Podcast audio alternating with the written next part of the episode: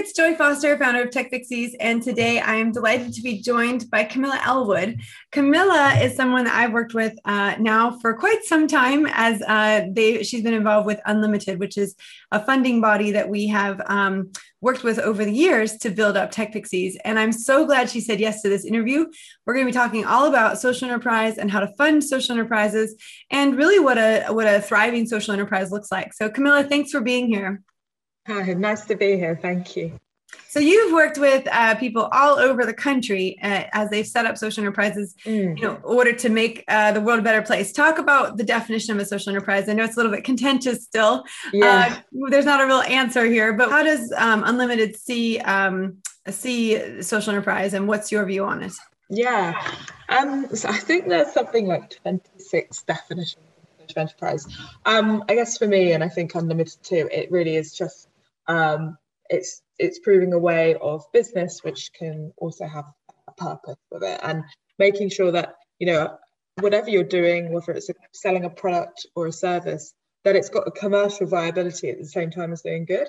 And I think that's what we see, and we we fund around five hundred social entrepreneurs a year, um, and kind of the, the common thing is having a great founder who's got a real passion for what they do, for whatever reason, whether they have lived experience or whether they're just really passionate about a certain cause. So I think for me, social enterprise is really about the individual who's who's the founder, and really uh yeah making sure there's that viable commercial element to the to the business, which which makes it different to a charity, I guess.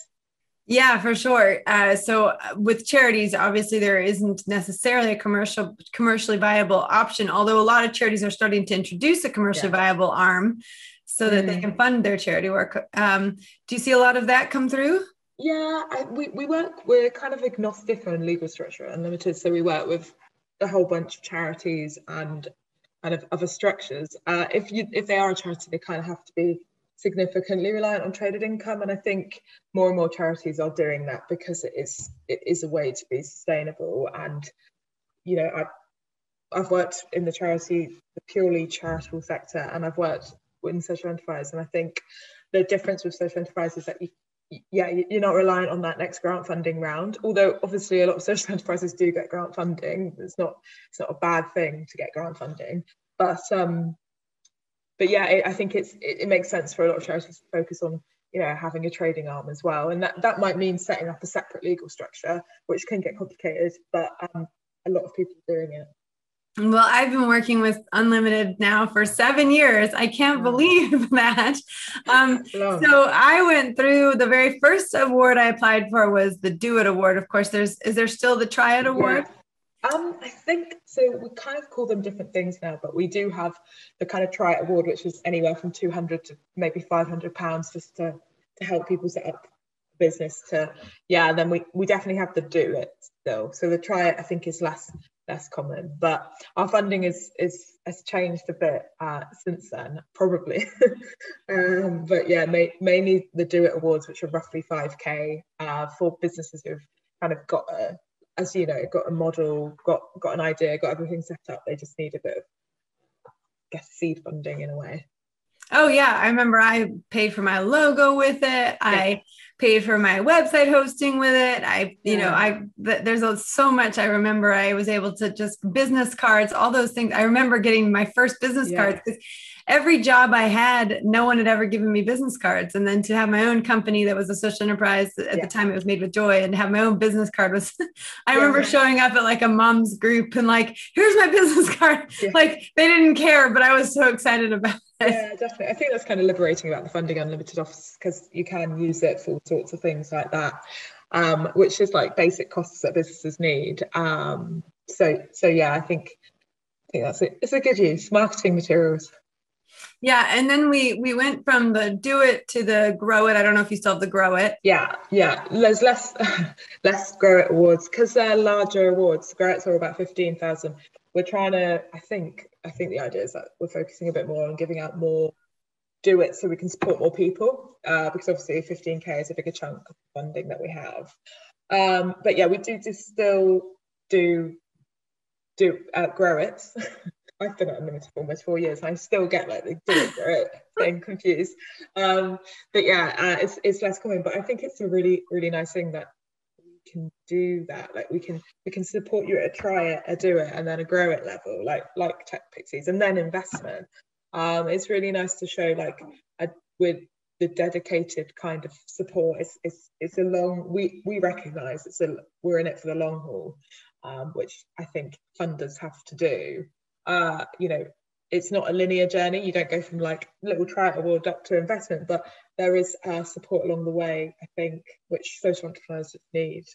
Well, and we definitely were rejected. We we won the Do It Award. We got the full five thousand. And then I went for the Grow It Award and we got rejected and I had to go for it again.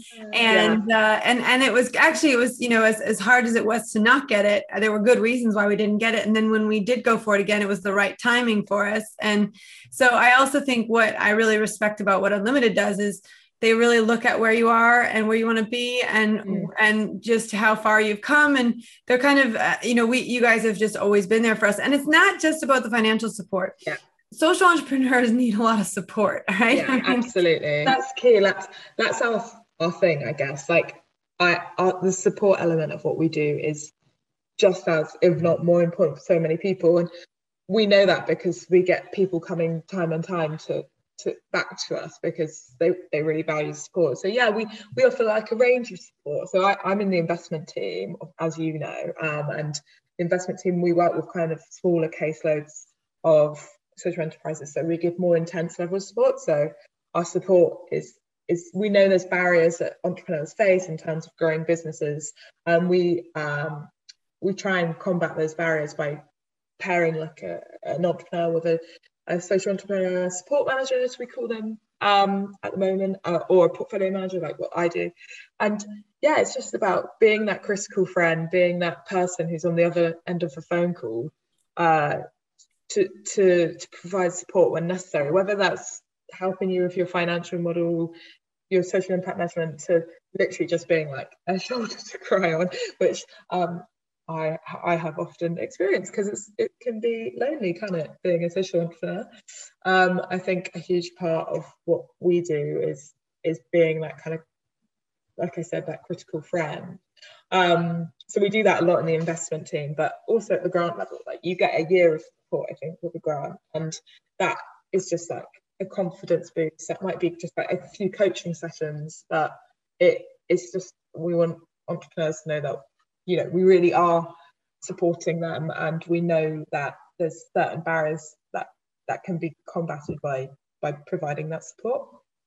Yeah, absolutely. Well, we've benefited massively from that, and the ability to get, um, you know, like when, like you said, there's these barriers that people face, and you go, okay, I'm, we're, we have to make a decision about tax, or we have to make a decision about um, G D P R, we have to make it, and you've got all these amazing organizations you've built up relationships with who will say, yeah, let's get you on a call. Let's see what we can do on a pro bono basis. Cause it can add up really, really fast, especially yeah. in the legal oh, realm. God. Yeah. Yeah. And we've got, um, Connect, Unlimited Connect offering. And that's our team here who are amazing, made up of, uh, three really amazing women, actually, uh, all female team.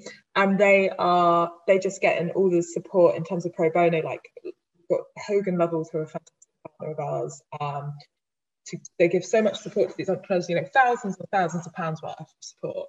Um, but not just legal, we, we have like marketing agencies coming in, doing like support days for entrepreneurs. We have H R support, you know, you name it. And then also, which is, you know, quite a social impact support. So we've got consultants who we can bring in and, and do, do that, you know, pay for that support when, you know, that's sometimes the last thing you can afford to do when you're running your own business is to pay for someone to help you do that sort of thing. So yeah, our Connect offer is a huge part of what we do, and I, I think there's there is a value we've put on it. I can't remember what it is, but I'm sure it's several hundred thousand. Yeah, I would imagine. Yeah, yeah huge. Yeah. What, so let's talk about the different entrepreneurs that you've worked with. You've yeah. worked with so many inspiring entrepreneurs.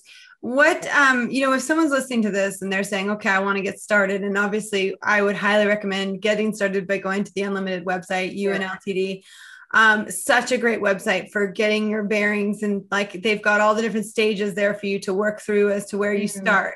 But just opening up the conversation with Unlimited, getting access yeah. to the support is a great place. There's a podcast as well, I believe.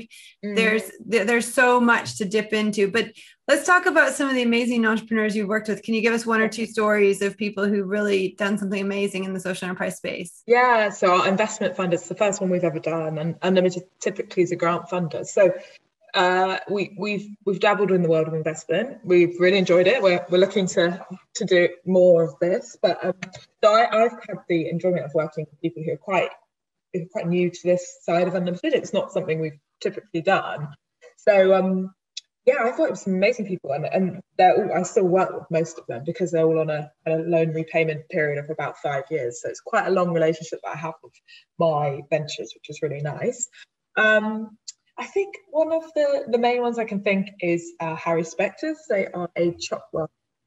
I like them because they're a chocolate company, but they're, they're an amazing company. So they they make uh, kind of high end chocolates, uh, but they're they're run by a husband and wife, Mona and Shaz, and um, they're just really brilliant people. They're just really dedicated to the cause. So they employ young autistic people um, in their workforce.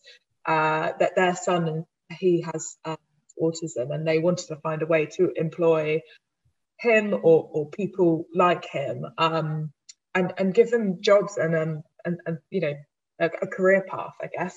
So they they created what they could do. I think Mona was uh she's she's kind of the one who made chocolate, and they've just created an amazing business model out of purely wanting to help young people with autism into the world of work. So they now they when we first started supporting them, I think they were in the, their conservatory making chocolates like at the back of their house, and um since we invested in um we invested in about three years ago now, um we gave them grants before that, and they're now in a huge unit in um in Ely in Cambridgeshire, and they just like they there's chocolates they sell like crazy amount. They, you know they're turning over like several hundred thousand a year now, and they're in like all the online websites and stuff. And I just every time I speak to them, they grow and grow and grow. And it's great to watch because every like they worked out their value per chocolate. It's crazy, like the amount of social value they create per chocolate. And they they they employ so many people now, um,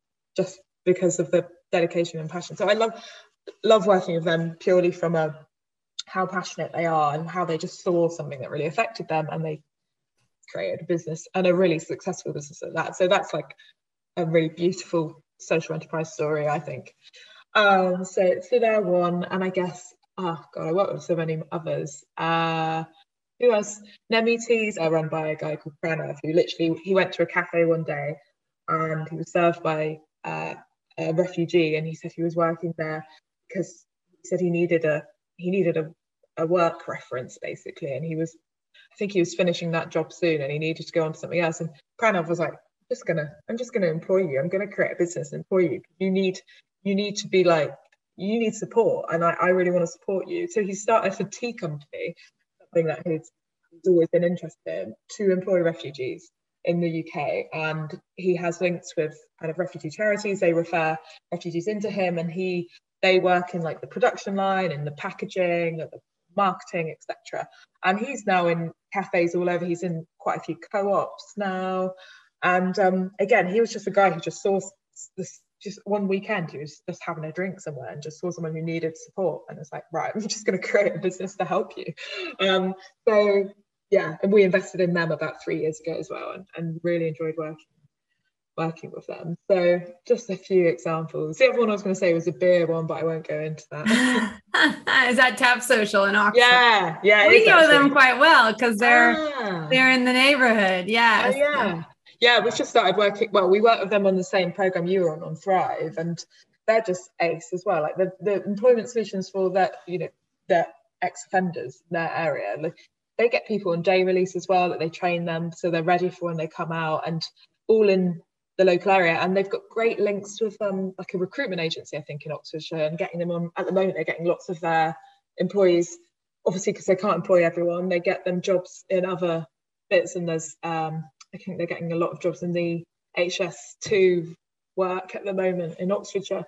So it's like they're just constantly creatively thinking about opportunities for the people they want to support, knowing that they can't support everyone themselves. Yeah, I love that. I mean, I think this is why I love social enterprise. You know, it's it's it's such a beautiful type of business to run. Yeah. And um, there's, you know, the, the the the blessings back to your community are so huge. Mm-hmm. Um, but it is challenging. It's it's more challenging, I think, sometimes than straightforward business. Although I think straightforward business is moving more towards um, having a social element, and so it's going to become more commonplace. Yeah. But I certainly massively have benefited from the education I've received at Unlimited and the financial support for sure. Yeah. Um, I would not be, I mean, I've said to you several times and to the Unlimited folks, like if there was no Unlimited, there would be no TechPixies. So we're so lucky um, mm-hmm. that we've, that we've gotten this far. What, what would you say when someone's got an idea and they start mm. to map it out? Why, why would they, why should they go for funding? Why, why mm. should they try and not bootstrap it from day one? Well, I think the main thing you've got to think about when starting out is what gaps are there? Like what, where, where is it you need support? Where do your skills fall short? And where do you know that you clearly need uh, not just, I think when you're first starting out, it's really thinking about the practical support you need. Obviously, finance is always important, but once you have that business model in place, like what, where are the gaps that you're gonna you're gonna see? Like, what staffing are you gonna need, for example? That clearly you're gonna need some money for. And whilst, because I do work on the investment team, I'm I'm quite taken by the model of social investment, especially if you can get some flexible finance that, you know, not just pure debt finance, which isn't great for a lot of early stage businesses. It really is bad for cash flow for a lot of people. If you can get some flexible finance, maybe equity investment or a revenue share agreement, if you can find something like that, that just really accelerates your growth. I mean, organic growth is great. And if we could all just grow without taking on and repaying anyone, then wonderful. But I guess that's not the reality. Um, So looking at your business model, looking at where the gaps are and how you can plug that, you know, is it is it just like thirty K you need to go and get like a new I T system and someone to manage that?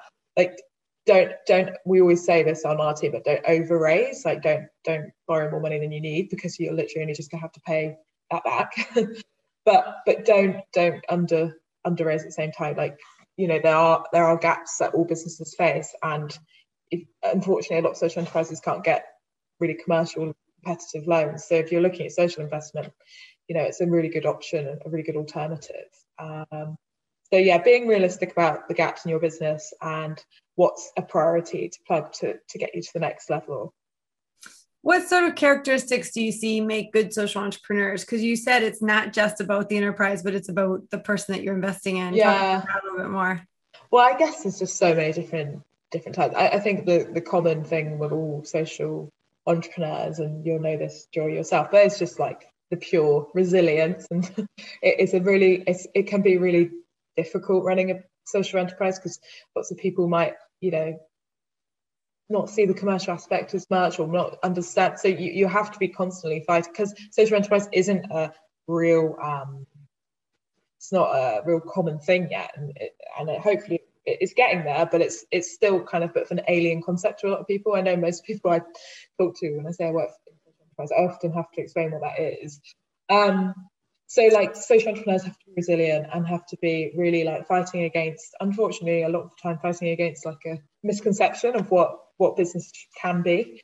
Um, so the resilience and the, the, the commitment to, to a cause, it's like, I don't know anyone who started a social enterprise who just has like randomly chosen a cause. It's the real passion and commitment, something that you feel strongly about, whether that's employment of people who face barriers or whether it's helping older people age more healthily. It's, there's always like a real background story there. Um, so I think that's, I think that's hopefully that helps, but I guess also being realistic and being business savvy and knowing that, you know, just because you've got a good cause doesn't mean people buy your product or your service. It's got to be a good service and it's got to be a good product. So just making sure you can balance those two things and not knowing knowing that it's not all going to rest on your your social purpose. Unfortunately, it, it has to has to be really commercially viable too. Well, we've talked a lot about that, about money mindset in social entrepreneurs. Um, And I think, you know, I know from my experience that sort of uh, we get into social enterprise because you want to solve a social problem. You don't get into social enterprise because you want to make a ton of money. Yeah. And, but the problem is, in order for the social enterprise to have the impact that it needs to have, you do need to make money. And so, you know, I had to overcome a lot of money mindset mm-hmm. uh, barriers that were stopping me from actually being able to make money in the business so that we could fund the social impact we wanted. And yeah. uh, and I know it's a common problem with social entrepreneurs. Um, what, how have you seen uh, other social entrepreneurs combat this or work through this? Mm. Yeah, it's true. There can be a bit of a, almost like a feeling of guilt if you're making money, especially if you're, I think, a marginalized group of people, uh, women in social enterprise. It's very common for um, for for people to feel like making money is almost a bad thing if you've got a real Uh, like commitment to a social purpose, but obviously we know that's that's not the case. Um, so I think it's I think the sector isn't brilliant either. Like we we demand a lot of social entrepreneurs. We say that you should be going off making loads of money and doing all these good things uh, at the same time as saying like, and you need to give me all this reporting, and you need to give me uh, you need an asset lock in your business structure, and you need all these things that we don't demand from your standard entrepreneur. Like we you don't demand from a, a business without social purpose like that they need to go off and have a really niche uh, company structure, for example. So I think this, the sector's got a way to go in in actually saying, yeah, we you can make money and you can do good and you don't have to feel bad about either of those things, and we will help you do that. And you know, a lot of grant funding and investment is sometimes attached to certain, I don't know, clauses and things, and I think it can be preventative, especially for people who are from kind of diverse backgrounds. That might just put people off altogether and and discourage people from even starting a social enterprise because it can seem like there's barriers. So yeah, I think the sector's got a way to go as well in terms of um, encouraging profit and purpose. Yeah, so we were, our last award that we received was the Impact Award, and that yeah. was tied into um, the, Th- well, it was the Thrive Award that was tied into the yeah. Impact Fund, and that's changed. The Impact Fund now changed. Talk to us about the, the structure and the change of the Impact Fund. Yeah, so the Impact Fund, so it's kind of, it's been, it's closed now, so you, you were one of our last investments, um, but it was running for three years, and it really, uh, invested in businesses of any structure, which is good. We don't, well, we, we require a social mission lock, uh, which is essentially just writing in your articles that you have a social mission. And we have a great website to help people do that uh, called get purpose dot l y if people uh, want to use that to kind of the free way of putting purpose into your articles of association without having to pay a lawyer. Um, But yeah, so the so the Impact Fund invests about fifty to one hundred fifty K, anywhere between those two amounts, um, into social enterprises. But uh, it it it is a demanding process. So like it is a long process, you know, Joy. Like it, it took us a year. yeah, yeah. The due diligence was is hard. Um, the quickest we've ever invested in anyone was probably like two months, and the longest is probably like eighteen months. Um, there's a lot of different things you need when you're raising investment, and I think uh, the, the Impact Fund is the same as many other funds in that it it, it asks for lots of uh, like I thought a really you know clear financial model, business plan, a clear growth plan really, and that is something that almost you can't get around, to be honest, when you're raising investment. Like it is different. You need to do yeah if you're raising investment as a social entrepreneur yeah. or just in general, you've got to do that. You've I got mean to do it. We did the same thing when we were raising uh, equity, you know, equity investment from um, the, the female investors that invested in TechPixies. We did the same thing. It was it was a big process, you know, to get all the finances ready to, you know, yeah. and actually, I will say, you know, sometimes you think, oh, this is really hard and there's a lot of paperwork. And but then you also realize that once you've got the work done, then you've mm-hmm. got a plan, then you've got yeah. to, you know, you know what you're doing the next few years. You kind of You're then just yeah. you're working to the plan, and and and I do find having a plan is essential to getting. It's like having a map, having Google, right? You can get yeah. in the car and you can just try and figure out how to get there, or you can plug in the G P S and you get there yeah. a lot quicker. So that for sure. And then, you know, I think you come up against like roadblocks or, you know, yeah. a bridge is closed or whatever, and you got to navigate your way around it, but at least you've got a plan and you know where you're going. And I, yeah. I think that's one of the gifts that um, Unlimited gave to me, because even for the do it, the grow it, I had to have that documentation in place. Yeah. Maybe not as extensively, but I had to have, you know, I had to have a plan. I had to have line items for where things yeah. would be spent. So it does yeah. force you to do that. It does. I think what, what we want to make sure though is that we are not closing doors to people who might not have any, because, you know, if you have been through Unlimited, then that's great. And you were probably, you're used to the way we work already, but we want to make sure. So we're designing our next investment fund. Um, and hopefully that will launch towards the end of this year. And we are building in things into that fund at the pre-investment stage to make sure that people don't just feel like, no, that's not for me, like I can't, I don't know how to build a financial model, or I don't know what that term means or something, and just automatically close.